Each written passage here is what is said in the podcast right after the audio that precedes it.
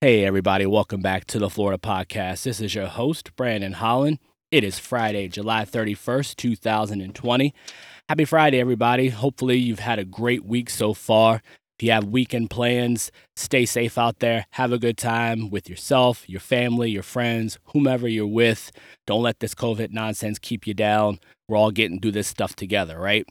If you hear extra excitement in my voice today, it's because it's Full Out Friday talking about the Tampa Bay Bucs today. This roster from top to bottom is very good looking on paper, but we're going to get into it, okay? Before I get started, got to give a shout out to my boy Keith, big Bucs fan. This one's for you, bro. Let's get into this lineup here. So, first talk about the overall roster. First practice was on Wednesday. Still crazy to see Tom Brady throwing passes in a uniform, not the New England Patriots, but we will take it here in the Tampa area. Thursday, waived a few players. Jordan Leggett was waived. DeAndre Hall was waived on Thursday. And as of today, wide receiver Jade Mickens has been waived. Spencer Schnell has been waived. He's another wide receiver. And outside linebacker Nasir Player has been waived. So right now, the roster sits at 81. Going to have to get it down to 80 by mid August. But one of the awesome, awesome things is the Bucs have signed all of their 2020 draft picks, all seven already signed. You have to love that. It's proven that the front office is committed to getting stuff done. They see the window here, bringing Tom Brady in. It's about winning right now. So you look at the draft players or the players that were drafted here in 2020 that are all signed. You first round draft pick, tackle Tristan Wirfs, 6'5, 320 pounds out of Iowa, 13 over 13th overall pick. Me, I think the guy's a stud, and I'm looking forward to seeing him on that offensive line protecting TB12. Safety, second round draft pick, Antoine Winfield Jr. I got a chance to see him and their fifth round draft pick, Tyler Johnson, both play, which seems like years ago but it was in January. It was the January 1st, I believe it was the first or the second um, bowl game down here at Raymond James Stadium. It was the Outback Bowl, Auburn versus the University of Minnesota. My lovely fiance went to the University of Minnesota. Antoine Winfield Jr. and Tyler Johnson, both graduates or both University of Minnesota Gophers.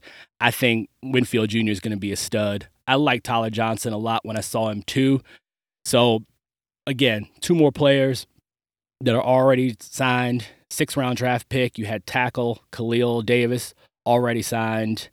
Also, I forgot about third round draft pick, running back Ke'Shawn Vaughn, and he is actually on the reserve COVID list right now, but he is still signed.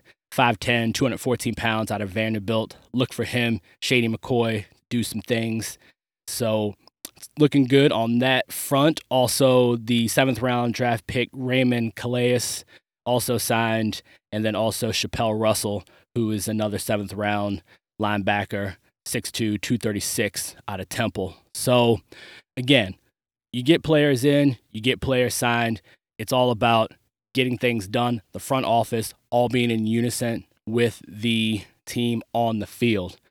Also, how can we not talk about Shaq Barrett, who signed his franchise tag, as many of you probably already know, coming off just an absolute monster year. Guy's a stud. I mean, just an absolute stud.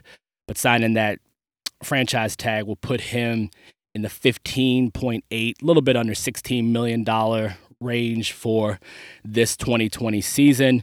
I mean, what can you do? Can you get a long term deal done with him? I don't know, but he played his way into that franchise tag, that type of money for sure. 19 and a half sacks, 58 tackles, 19 tackles for a loss, 37 hits on the quarterback, a pick, two defensive passes defended, and six forced fumbles. I mean, what more can you ask for? Led the NFL in sacks. Guy's a monster, just a straight up monster.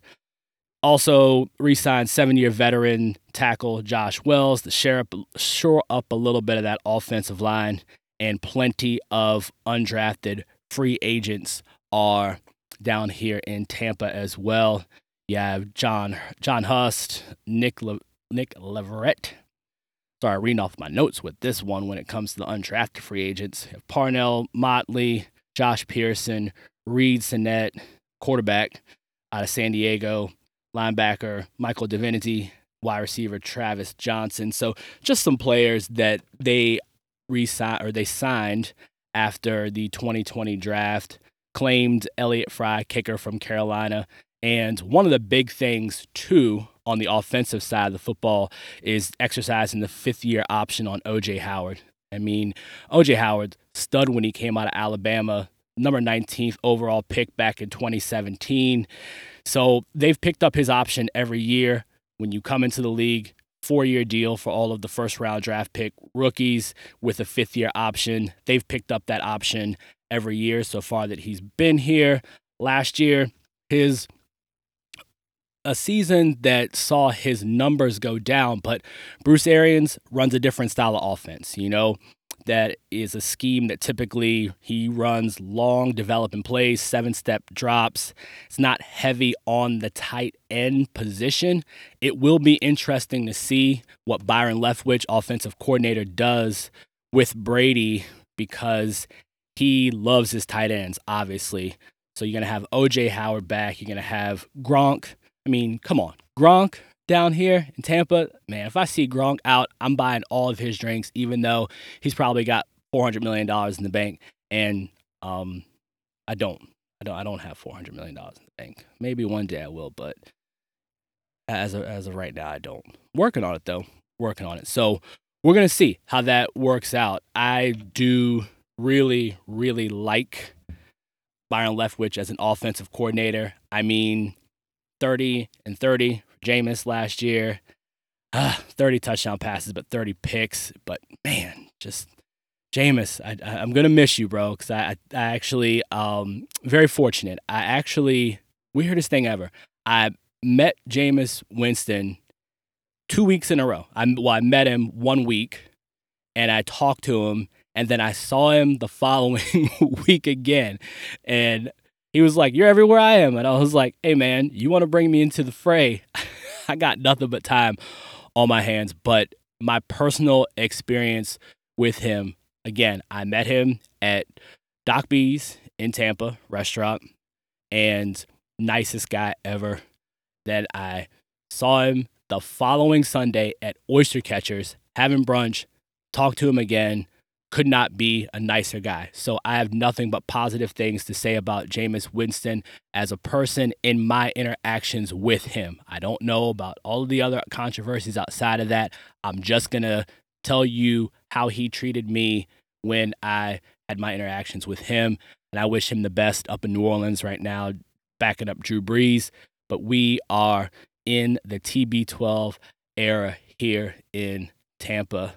So talk a little bit more about the offense. I mean, what are you going to say? On paper, looks great. I mean, you got TB12. I mean, Chris Godwin, Mike Evans. I mean, it it the talent. OJ Howard, Cameron Brate, Gronk, Shady McCoy. I mean, Ronald Jones. It, it's going to be very very interesting to see how they gel, and most importantly, it is going to fall on whether or not this offensive line can protect TB12. You have Donovan Smith, you have Ali Marpet. I always I always mess up his last name and it's so easy. It's so ridiculous. So ridiculous. And Ryan Jensen, Alex Cappa, and obviously Tristan Wirfs, Wirfs who was drafted first round draft pick again. I think he's going to be a stud. So we will see. And again, they signed, re-signed Josh Wells and Joe Haeg is also there. Joe Haeg is also there as well. I always struggle with the offensive line, remembering off the top of my head. But you know, it it's gonna be an offense that I don't see how they're not going to put up points. Again, the only thing is to see how they will adjust. Bruce Arians again runs a different style of offense that Brady has been used to running his entire career, but obviously I trust Bruce Arians, think he's a great coach. And again, I really, really like Byron Leftwich as a play caller. So I think we are going to see an offense that just puts up points left and right. I mean, look at the points they put up last year. Jameis drove you crazy, but it was entertaining to watch. That's definitely for sure. So just studs all across the board. I look for Brady to come in, hold those guys accountable. You know what you're getting with Tom Brady, the GOAT, a leader, guy that's going to make you work harder. Now you have somebody in the building that has the the cachet, the cash, cachet, cachet. I'm not French. The cachet that you're going to have to step your game up and they're all professionals, but there's certain guys who you know what they are going to expect out of you. And I expect to see the level of professionalism in this organization on the field that we've seen in New England with Tom Brady, you know, slinging that thing. Love Brady. Love that guy. So, moving on to the defensive side of the ball. And this is one of the, the things that people are not talking about because of Brady. Brady's getting all of the love, and he deserves it, obviously, but the defense at the end of the year last year was balling.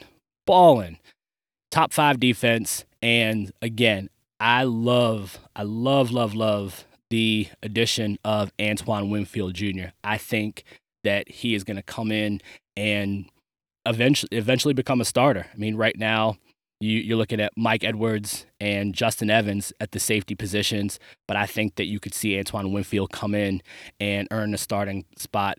His dad, stud, many, many years in the league. I think that Antoine Winfield Jr. will bring a lot of those same qualities to the table here in Tampa.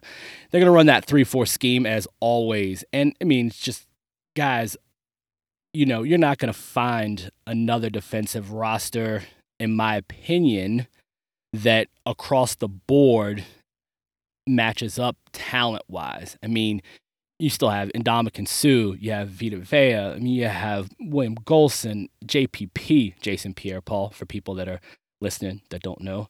Um, it's, you know, just you got studs, you know, Devin White, Lavonte David, um, of course, Shaq Barrett, Carlton Davis. I mean, it's just, you know, it, it's to be a a show if they can pull it all together. Again, they gelled at the end of last year and they were laying the wood to people. It's tough when you have your quarterback turning the ball over at a at a highly alarming rate, but you know, what are you going to do? So again, you're looking at um, a scheme that will put pressure on the quarterback. I think I, I look at Shaq Barrett to have another big year. Um, going to get double teamed, going to get chipped a lot, but you know, great pass rushers. That's what they have to deal with. A lot of people forget that Shaq Barrett was in Denver behind Marcus Ware and of course Von Miller. So I think being able to watch those guys and how they prepare and being able to see their strategies and learn some of the moves that they used throughout their careers. I think you saw that last year with Shaq Barrett, and I think that he will have another great year. So, obviously, again, on paper, offense, defense, I mean, a lot of talent on paper, and special teams. I think that will be a situation where there'll be some guys that stand out. I mean, my dark horse when it comes to special teams is going to be Bradley Pinion. Look for him to be all over the place on special teams. Got John Franklin the third, the speedster. I don't know why. I you know I watched Last Chance U and John Franklin the third. Got a little soft spot for the guy in my heart. So um, we'll see what happens with good old John Franklin III. The boy can run. I'll give him that. The boy can run. So again, roster wise, we're going to see what happens, see how this thing gets cut down as training camp goes forward, and looking forward to seeing the first preseason game. I look for the Bucs to, you know, make a lot of noise in the division this year. Still got to deal with the Saints. Opening night is going to be against the Saints. That's how you come out the blocks. So it'll be interesting to see. What do y'all think? What do you think the record is going to be for these 2020 Bucs? Can they host a Super Bowl and also be in the Super Bowl? I mean, can Tampa host a Super Bowl and can the Bucs also be in the Super Bowl? Can it happen? Y'all let me know. Send me some emails. Let me know. I love when people reach out to me and let me know what they're thinking. The Florida podcast at gmail.com. Go ahead and send some emails over to me. Let me know what your thoughts are on the 2020 Buccaneers. I'm excited. I love great football. I love TB12. I think it's going to be a great year. I'm sick of COVID. I just want to watch some ball. All right. That's all I have for today. Until next time, have a phenomenal weekend. This is the Florida Podcast signing off.